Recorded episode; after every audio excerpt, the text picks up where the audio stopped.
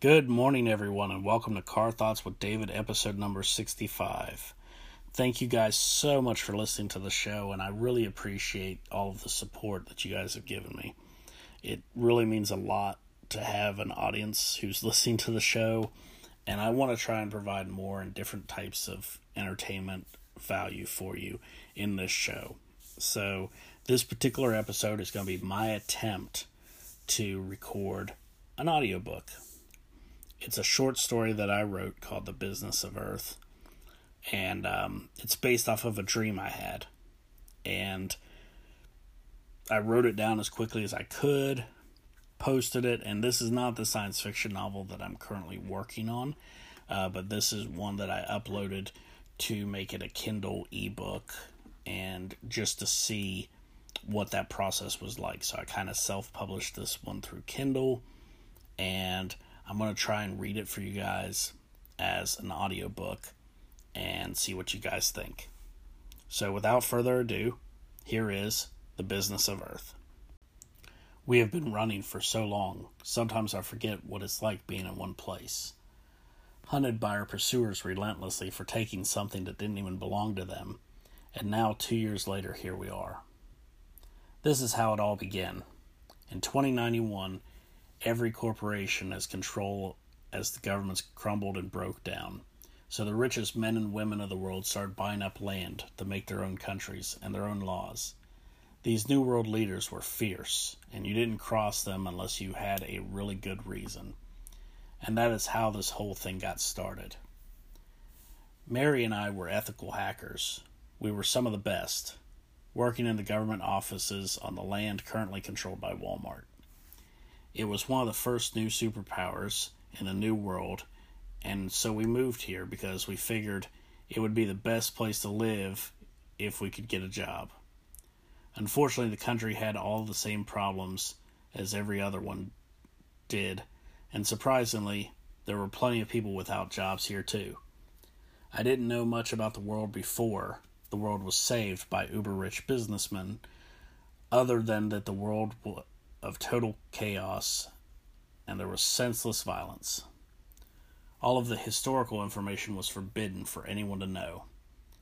There were rumors that the world's true history was stored on servers somewhere, and that those in power had access to read it about the old world, but most people believed that it was nothing more than an urban legend.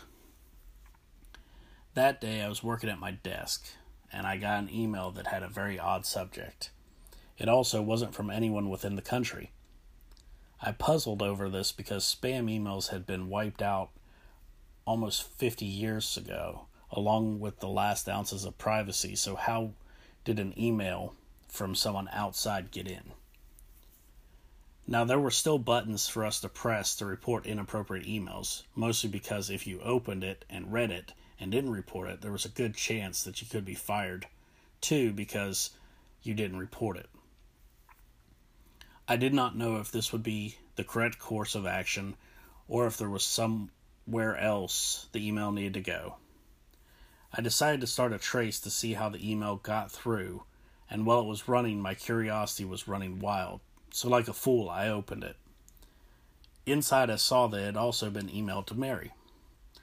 The subject of the email, after decrypting it, was Steal Back Our History, and it read as follows we have been watching the two of you, and you are very good. Our world's history has been hidden from us, and we think you can help. Our organization has seen a screen capture of the data we need, but the person that sent it got captured before we could get the data out. Attached is a server name and files we were looking for. We would like you to hack in and transmit the data files to our servers and then we will wire you 50 million credits to a secure PayPal account. I was just about done reading that by the time Mary showed up, pale as a ghost, and I thought I knew why. She looked at me and said, Do you think it's true? I told her, I don't know, but I decided that it wouldn't hurt to ping back both servers to see if they are real. There were so many computer systems that it was impossible to know everyone by name, so I justified it by thinking when I was asked that I was simply researching it so that I could prove that the data to my supervisor. To my surprise, both were real, and though I knew I shouldn't really, I really wanted to take a peek inside. Curiosity was one things that no matter how much the giant pharmaceutical syndicates tried, they haven't been able to totally stamp out. As these new corporate run countries vied for bigger market share of the planet Earth, they wanted a means to subdue us. So they started introducing chemical compounds into our foods to try and weed out aggressive behavior and help make us more compliant. It didn't always work, but those that remained independently minded after eating the food and drinking the beverages from childhood usually vanished, sent off to an island designated for those who didn't conform. No one really knew much more than that, and the fact that if the chemical treatments they received worked, they would return to their country of origin.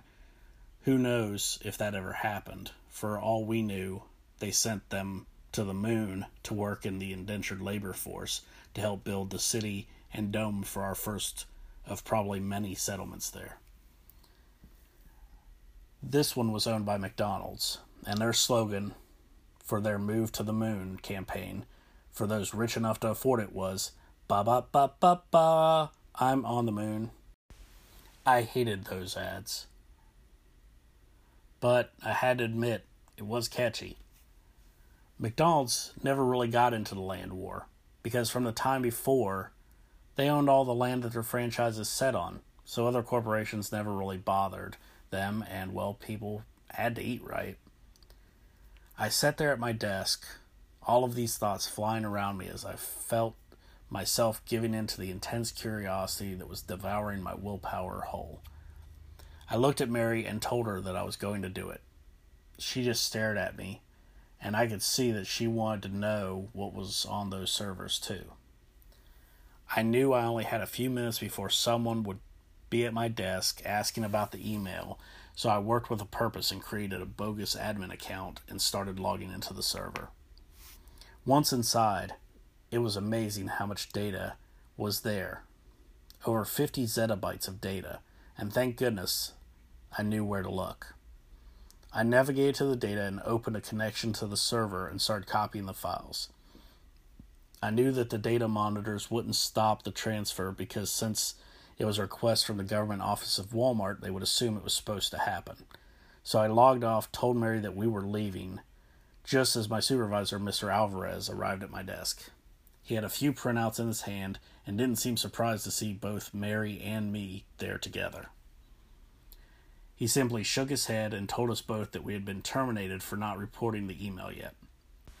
Public firings were commonplace to keep the other workers in line, and because our altered states of being from all the chemicals we were fed. Firings rarely ever happened, but when they did, you knew it. All right, and before we had known what hit us, there we were, already people snapping pictures to post on social media that they actually saw someone get fired. So, yay, I was celebrating, and at the worst possible time since I was about to be a fugitive for committing a capital crime of data smuggling, too. But I wasn't about to tell Mr. Alvarez that. I logged off my computer, walked out as people continued to live video stream our exit. We didn't have much money, but I hailed an Uber auto cab from my phone and put in the destination of a hotel on the edge of the border where we could hopefully sleep one night and think about where to go in the meantime until we saw if we really got the money. The cab took off and flew us to a hotel about 45 minutes, and the ride blew through as a good chunk of my money. The reason I was willing to pay it and go to this hotel is that it was right up against the wall that had been erected around the country, so we wouldn't have to go far to escape across the border of Samsung. I walked up to the check in terminal and booked a hotel for a week, so as not to look suspicious and added the Wi Fi package and tapped my phone to the terminal to pay. I needed Wi Fi for two reasons. One was I intended to hack into the hotel system and change the room number that it said I had to another so that the authorities would go to the wrong place. Secondly, I would need a little bit of privacy shield so I could order some new clothes, some equipment from Amazon using their one hour drone delivery, and the other was to see logins to this PayPal account to see if those credits had been deposited because I really needed the money. After completing both tasks, Mary informed me that she had ordered us dinner from McDonald's and the drone would be here in a couple minutes. I sat down on the edge of the bed and ran my hands through my hair. What was I thinking? We were going to be labeled nonconformists and sent to the moon to work grueling construction jobs.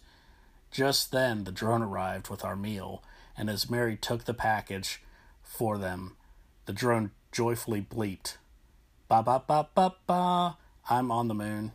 Yeah, no kidding.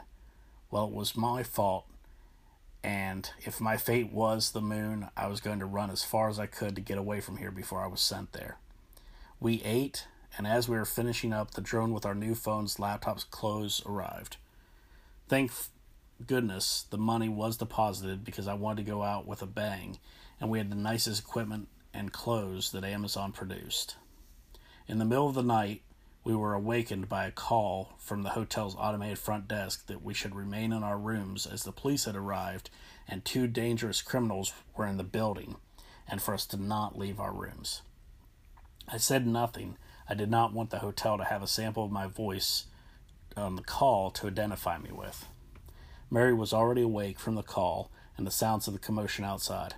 I told her to get dressed and grab her phone and laptop and to get them in the bag because we were going to go out through the balcony and try and climb down to the wall so we could jump over into Samsung.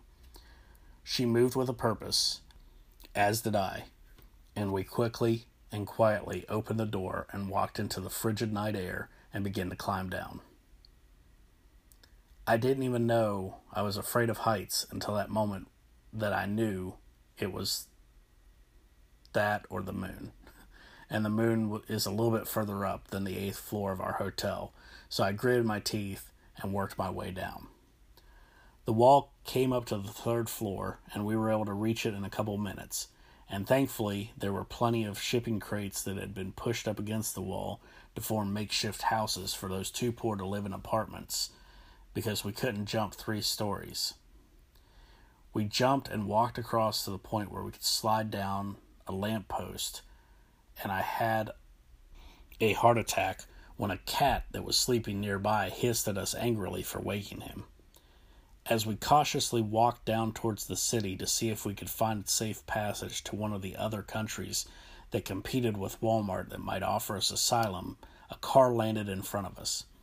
At first, I thought it would be the police, but instead, it was an auto cab, and a young man stepped out. He just smiled at us and said, Greetings. I am Donovan Crocker, and I would appreciate it if you came with me. We have much to discuss about the world's history. To be continued.